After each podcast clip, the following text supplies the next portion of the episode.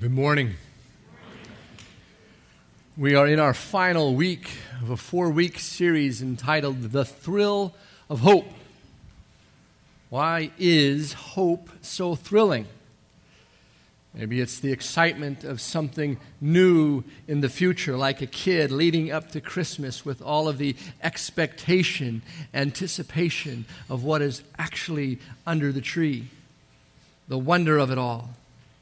Or maybe it's the absence of something that we need in the present, like peace, justice, or an opportunity that creates that longing within us for some, some kind of change right now. Either way, we know that without hope, the human spirit, the human spirit has no strength, no ability, no reason to press on.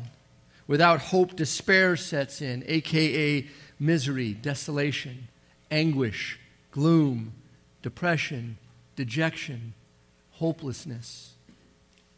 Hope is an essential ingredient for life in the present. In an older comedy, Jim Carrey plays a character who asks a woman who had zero interest in him what the odds might be of her going out with him one day. She tries to be polite and kind and says, like, one in a million? And he responds by saying, So you're telling me there's a chance? Though comical, that line well expresses the thrill of hope. So you're telling me there's a chance. That's all he needed to press on. On a more serious note, you might recall the story of Louis Zamperini, a 1936 U.S. Olympian turned World War II hero who survived 47 days in a life raft drifting at sea, holding on to hope by focusing on the future. After drifting two, over 2,000 miles in the ocean, he was captured by enemy forces, where he endured two years of torture, hanging on, enduring by hanging on to little bits of the news that he got along the way of the success of the Allied forces. No matter how daunting his immediate circumstances, the news of future victory kept him going through unimaginable emotional and physical pain. Hope is incredibly powerful. And so let's look again at the word of hope that was given by God to his people in Isaiah chapter 9. I'll be reading from the New International Version, verses 1 through 6.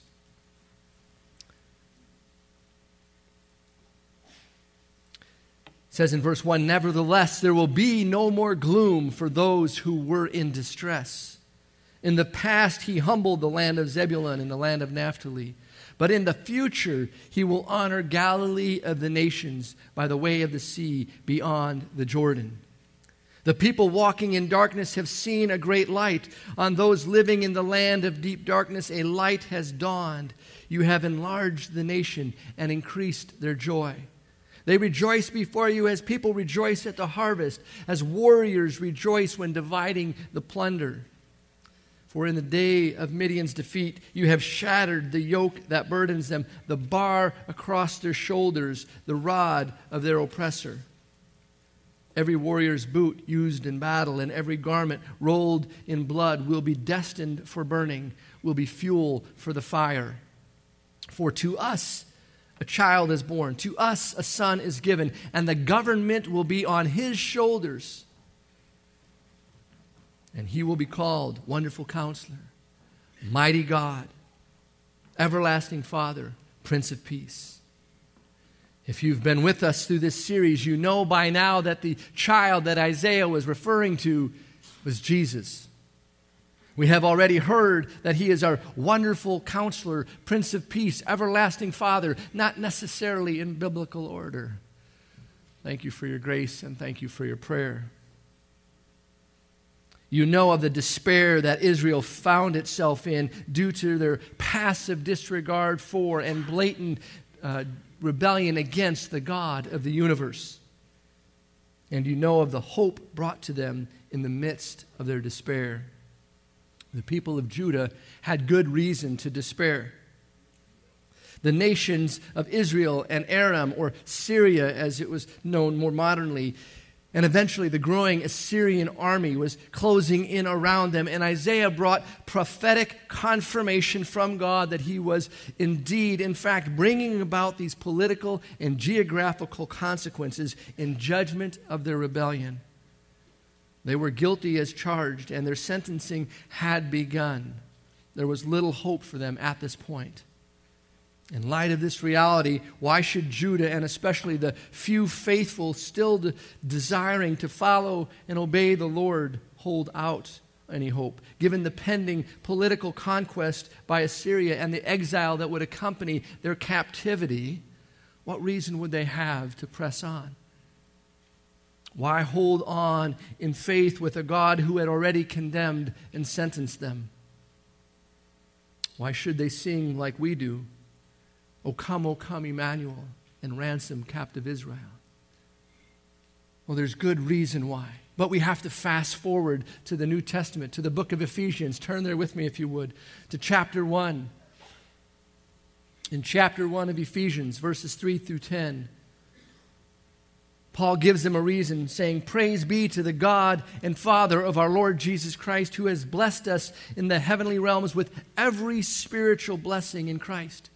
For he chose us in him before the creation of the world to be holy and blameless in his sight. In love, he predestined us for adoption to sonship through Jesus Christ, our everlasting Father, parentheses mine in accordance with his pleasure and will to the praise of his glorious grace, which he has freely given us in the one he loves. In him we have redemption through his blood, the forgiveness of sins through our Prince of Peace, in accordance with the riches of his grace that he lavished on us with all wisdom and understanding as our wonderful counselor. He made known to us the mystery of His will according to His good pleasure, which He purposed in Christ to be put into effect when the times reach their fulfillment, to bring unity to all things in heaven and on earth under Christ, our mighty God. Before the creation of the world, He chose us. When? Before. Before the creation of the world.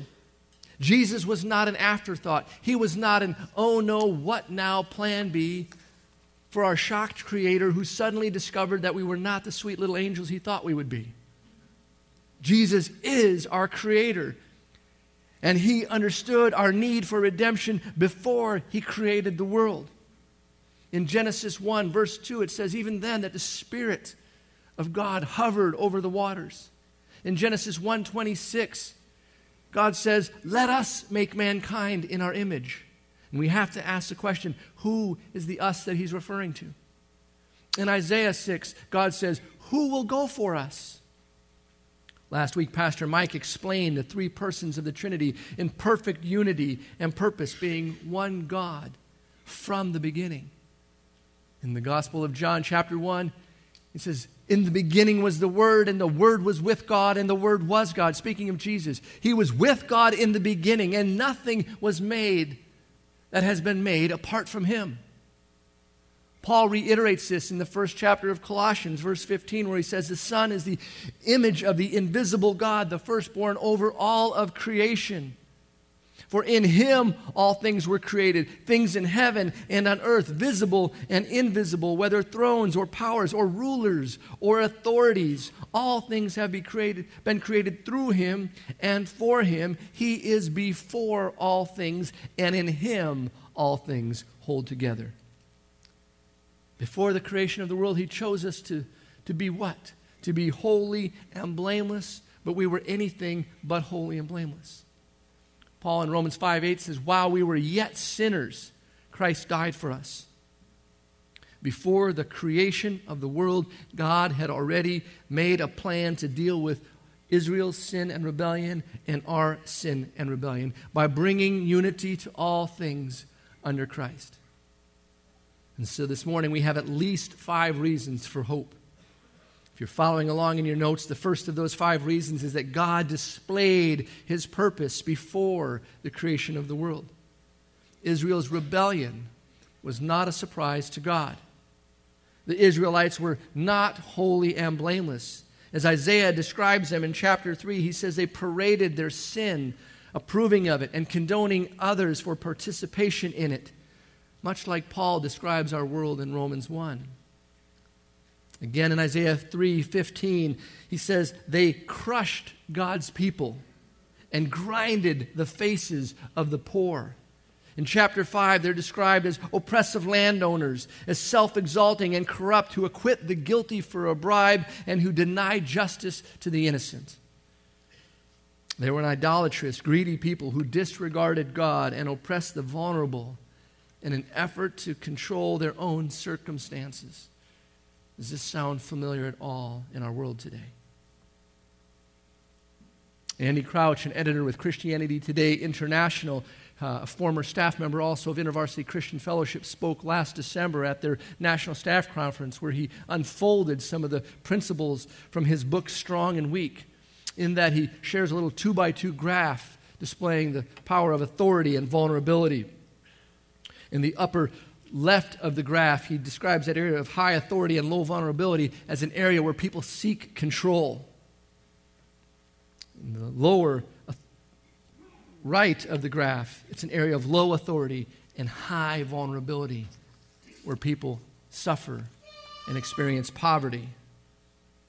In the lower left, he labels that area of low authority and low vulnerability as safety. I might add the words comfort and in the upper right, in a place of high authority and high vulnerability, he says that's where there is actually flourishing. He says, for you to live in the upper left, someone else has to live down to the lower right. You can't get rid of vulnerability, you can only shift it to someone else. Keeping others down to the right, he says, requires violence and oppression. And this results in what the Bible describes in the upper right as idolatry and injustice. Upper left, rather.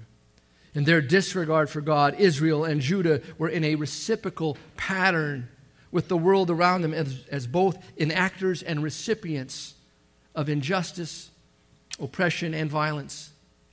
The world in Isaiah's time was being dominated by people living in the upper left, where there was high authority, low vulnerability, where they were guilty of idolatry and injustice, enacting violence on those to the lower right.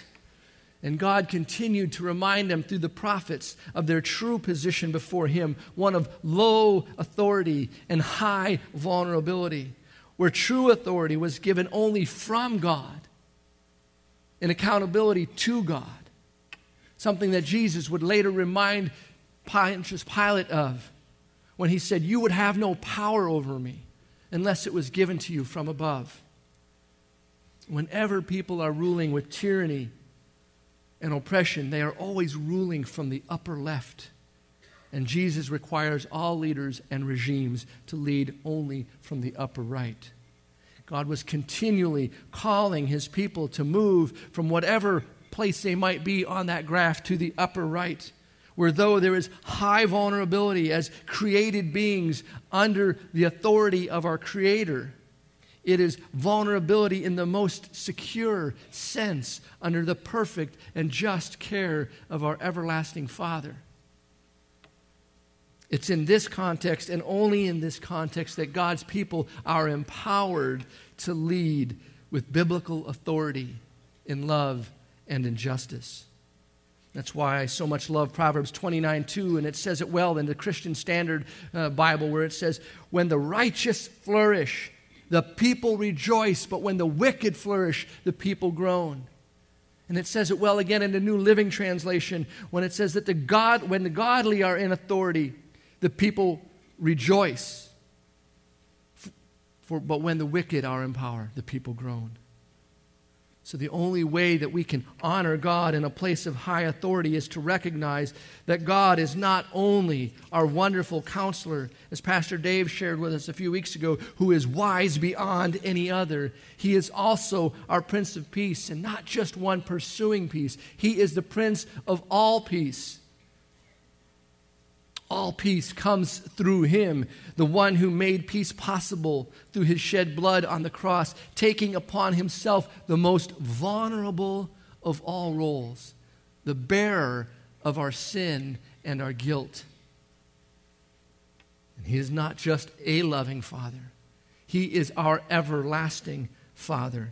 Isaiah tells us that he is all of these wonderful counselor, Prince of Peace, Everlasting Father, all wrapped up into the most powerful being, period. Mighty God, who will judge the living and the dead, before whom every knee will bow in heaven and on earth and under the earth, and every tongue will confess that Jesus Christ is Lord to the glory of God the Father. And this gives us the thrill of enduring hope because, as mighty God, He will never be removed from His throne. He is eternal, Alpha and Omega, without beginning, without end, surpassed by none, equaled by none. Holy, holy, holy, we sing in the old hymn. There is none beside thee. Or as we sing in a song more recently written about his beautiful, wonderful, powerful name. You have no rival. You have no equal. Now and forever, our God reigns. He is always there. When I was a kid, I always felt safe as long as my oldest brother Bill was around. Even as home sometimes didn't seem safe and felt unsafe, if my brother Bill was around, I felt safe. Or if I was out among the, among the wolves in our so called street gang, where I was the littlest, if my brother Bill was there, I felt safe. Or even on the football field, where I weighed lighter than the football at that time. If Bill was blocking for me, I felt safe carrying the football. But Bill couldn't always be there. As safe as I felt around him, he pales in comparison to God. In Israel's heydays, the armies paled too in comparison to God. God didn't need Gideon's large army to defeat the Midianites. And David didn't need Saul's armor nor his fear filled army to defeat Goliath. Gideon and David had a mighty God, and so do we. Isaiah explains this so well in chapter 40. You don't need to turn there. I invite you just to listen to how he talks about God. He says, Do you not know? Have you not heard? Has it not been told you from the beginning? Have you not understood since the earth was founded? He sits enthroned above the circle of the earth, and its people are like grasshoppers. He stretches out the heavens like a canopy and spreads them out like a tent to live in. He brings princes to naught and reduces the rulers of this world to nothing. No sooner are they planted, no sooner are they sown, no sooner do they take root in the ground than he blows on them and they wither, and a whirlwind sweeps them away like chaff. To whom will you compare me? Or who is my equal, says the Holy One? Lift up your eyes to the heavens. Who created the, all these? Who brings out the starry host one by one and calls forth each one by name? Because of his great power and his mighty strength, not one of them is missing, Isaiah says. Our biblical history reminds us also that our mighty God built the nation of Israel through Abraham, through Isaac, and through Jacob, providing for the 12 tribes of Israel and establishing them beyond all odds in the land that he promised to Abram hundreds of years earlier. Israel was a nickname for Jacob, who had 12 sons who would essentially become the 12 tribes of Israel, known simply as Israel or the Israelites, who earlier were in bondage in Egypt. after Joseph, the second youngest of the brothers, was sold by their older brothers into slavery. Something, too, that God was not surprised by. He told Abram of this long before it happened. Our mighty God that brought them up out of Egypt through a massive display of power. He gave them laws to live by that were just and right with good commands.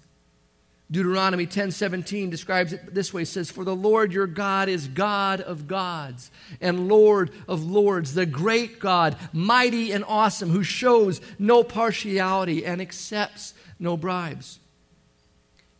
And he carried them through one insurmountable hurdle after another to establish them in the land that they are living in when Isaiah speaks to them. Our first reason for hope is that God had established his purpose before the creation of the world. And our second reason for hope is that God displayed his power in establishing his people. And yet, the people that God had so graciously revealed himself to and so powerfully provided for had a habit of disregarding him as soon as good times settled in. Something I'm sure we never do today. But in the Old Testament, we see this all the time, over and over again. They continually disregarded his command through the prophet Micah to act justly and to love mercy and to walk humbly with their God. And they gravitated continually to the upper left into idolatry and injustice. Had their king Ahaz heeded Micah's words, who also prophesied during Isaiah's time, the nation of Judah would have avoided God's judgment and perhaps enjoyed the biblical prosperity that God intended for them. Not just financial provision and security, that was part of it, but the, the hope, the peace, the rest, the justice that Pastor Jordan spoke of a few weeks ago. The flourishing that Andy Crouch referred to in his graph. The biblical peace, shalom, as the Bible calls it in the Old Testament, that God intended for them.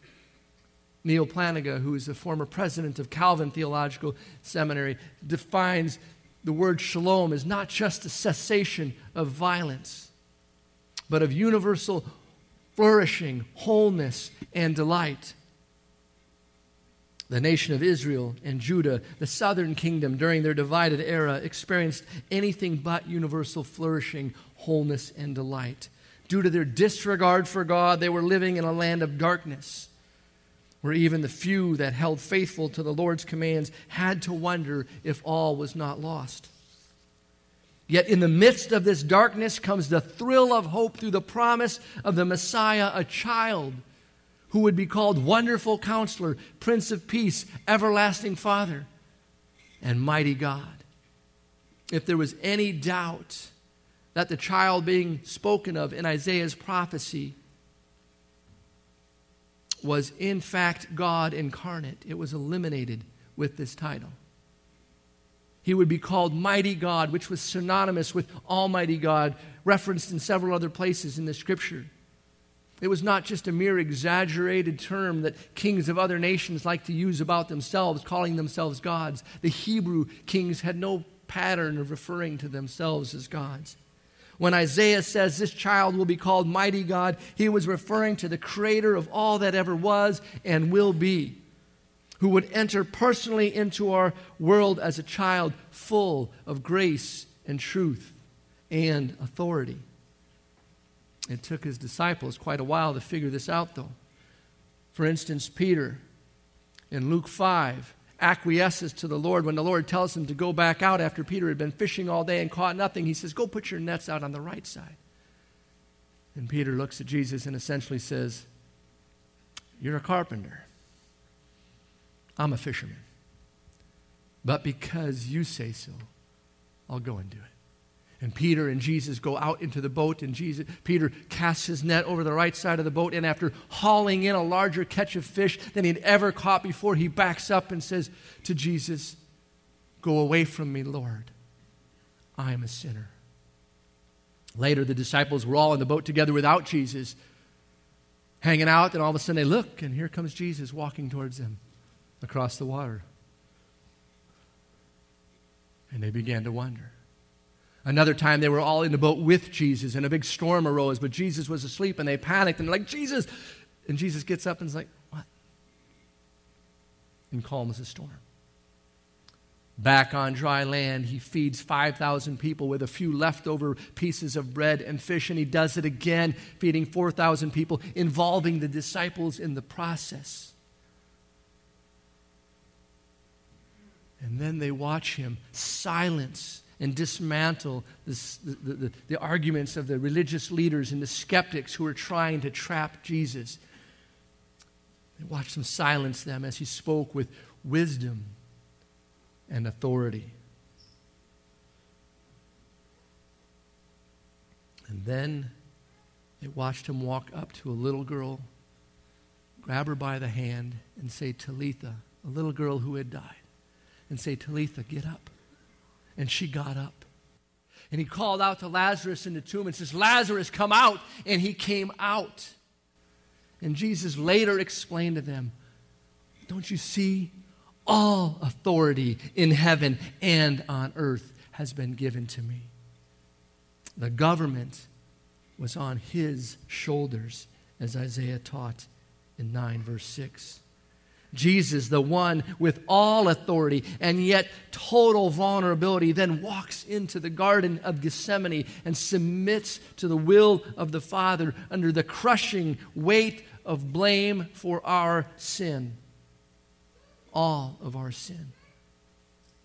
Jesus is, in fact, our mighty God who rules with perfect authority and total vulnerability to move, remove our eternal vulnerability, alleviating whatever fear and despair we may be tempted to live in. And then there is his greatest act of mighty power demonstrated through the resurrection when all seemed lost, when all seemed defeated, even for those who had insight into the Old Testament prophecy, who held on with joy as they made their final approach to Jerusalem, where they thought he would sit on his eternal throne while they waved palm branches and shouted, Hosanna, Hosanna in the highest. And even for those who dared to walk with him into the garden, the crucifixion was the final blow. No, no, after all this, it can't just end in death. And darkness had again spread out across the land. But Sunday was on its way. Imagine the thrill of hope when the massive stone, too large for any human alone to move, had already been rolled away as the women approached the throne, the, the tomb. Imagine the thrill of hope when the disciples, after hearing the news, ran to the tomb themselves to see for themselves. Imagine the thrill of hope when Thomas touched his side. And imagine the thrill of hope when Peter even after he had denied Jesus three times, was again commanded to cast his net out over the boat before being invited to eat with Jesus on the shore. God had, in fact, performed his mightiest of acts in and through the life, death, and now resurrection of Jesus in victory over all of sin, all of death, all of darkness. So convinced of this was the Apostle Paul that in 1 Corinthians 15, he writes, Death has been swallowed up in victory. Where, O oh, death, is your victory? Where, O oh, death, is your sting?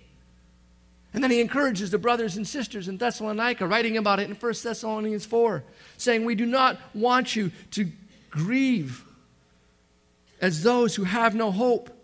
Don't be uninformed about those who sleep in death, so that you do not grieve like mankind who have no hope, he says. For we believe that Jesus died and rose again, and so we believe that God will bring with Jesus all who have fallen asleep in him.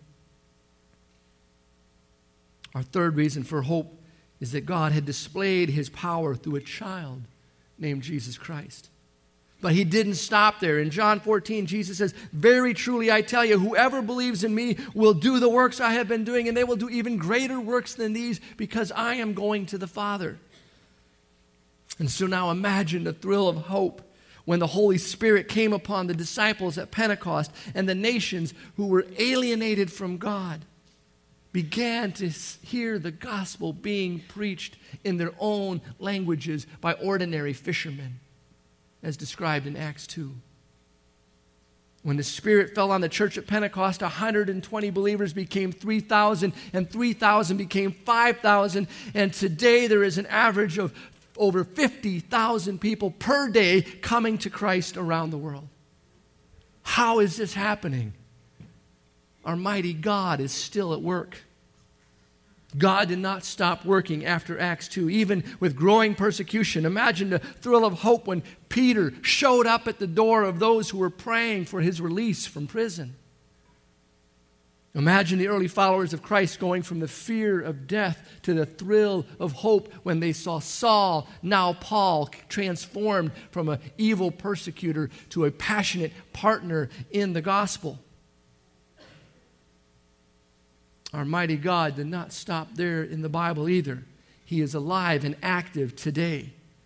Imagine the thrill of hope when Elisabeth Elliot, in the late 50s, peacefully trimmed the hair of the very man who killed her husband, Jim, just two years earlier during his effort to reach them with the love of Christ. Imagine the thrill of hope when the Yanomamo tribe of Venezuela and Brazil, who lived in fear of one another and of evil spirits, believed in the gospel and put their trust in Yai Pada, the mighty God of the Bible, discovering a freedom in Christ so strong that they laid down their old ways of violence to make peace with one another. All because they understood that mighty God of the Bible, the mighty God of the Bible was far greater than the evil within them or the demonic voices that whispered in their ears from without.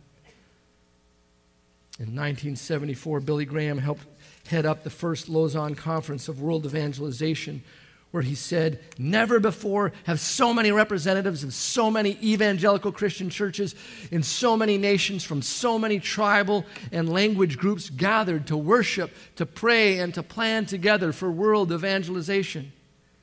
The Lausanne movement continues today, having regional meetings around the world. I had the privilege of being at one just last summer. They're noted for their recognition of the complexity of human situations to which Christians are called to respond in love. And they're noted for their comprehensiveness with which they deal with the speak of the triune God of the Bible and the gospel of Christ and the church. And so you can imagine the thrill of hope as this was implemented when the Romanian pastor Laszlo Tokes, who faithfully preached the gospel despite communist threats in 1989, saw thousands of people standing outside of his church in solidarity, a crowd which soon then grew so large that it overthrew Ceausescu, the communist dictator who had been leading in idolatry and injustice, oppressing his people from the upper left. Faith had given Pastor Tokes eyes to see that the church was the community of the people of God that could infiltrate the world. And in his case, result in a free Romania. God continues to work powerfully through churches committed to and faithfully living out the Word of God. The Bible believing church is the fastest growing religious group in the world and continues to grow despite persecution from every imaginable direction. We're followers of Christ in China, in India, in Iran, and throughout the Muslim world are more committed than ever to stand with Christ. Our fourth reason for hope is that God displayed his power through the church in the world. And he has not stopped with the missionary activity of the past. The thrill of hope continues right now, right here, through us as Woodlands Church, reaching into the world and into our community. So you might imagine my thrill of hope as I had the opportunity to speak to a room full of people in a little village in Bukeka, Uganda, and saw in the audience an imam, a Muslim leader, listening intently as I shared the gospel in the context of a parents' conference. Imagine the thrill of hope when members of Woodlands Church have stood in the past and will again in the, pre- in the future in Bolivia, surrounded by little children whom they've had the privilege of sponsoring through Compassion International. And imagine the thrill of hope that many of us here have experienced Seeing a young woman who was addicted to drugs imprisoned, separated from her children, jobless and homeless, come to Christ Jesus and become drug free, gainfully employed, begin using her gifts in the church, and recently become a homeowner united again with her children, all through the power of our mighty God working through his people right here in Portage County. Amen. And now, imagine the thrill of hope when you take that next vulnerable step of obedience to the upper right. For some of you, that might be the step of trusting Jesus for the first time. It's scary. Is he real? Does he know everything I've done? Yes, he does. Can he redeem my messed up present and my horrific past? Yes, he can. When I asked Jesus into my life some 35 plus years ago, I had no idea what I was doing or what to expect. I didn't think a whole lot of it, but then several days later, and then several months later, and now several years later, I realized that when I look back to that day, He did something that only He could do, and He transformed my life, adopted me as His very own child, and gave me a hope beyond my wildest imagination. And He's not done with me yet. Many of you can be thankful for that. Maybe that's your first step of obedience. Or maybe your first step of vulnerable obedience to the upper right is to speak or to act in humble confidence and authority under the perfect care of your wonderful counselor, your mighty God, your everlasting Father, your Prince of Peace. And that gives us our fifth reason for hope that God will display His power in and through us as we carry on with His purpose to bring unity to all things in heaven and on earth under Christ. Let's pray. God, we can only imagine what you can do. Help us to never forget what you've already done. Help us to see an ever increasing picture of your goodness, of your justice, of your love, of your authority, of your kindness. Help us respond by submitting all that we have, all that we are, to you, allowing you to shape us and mold us and use us in however way you desire to continue building your church here and around the world. And we give you the glory in Jesus' name. Amen.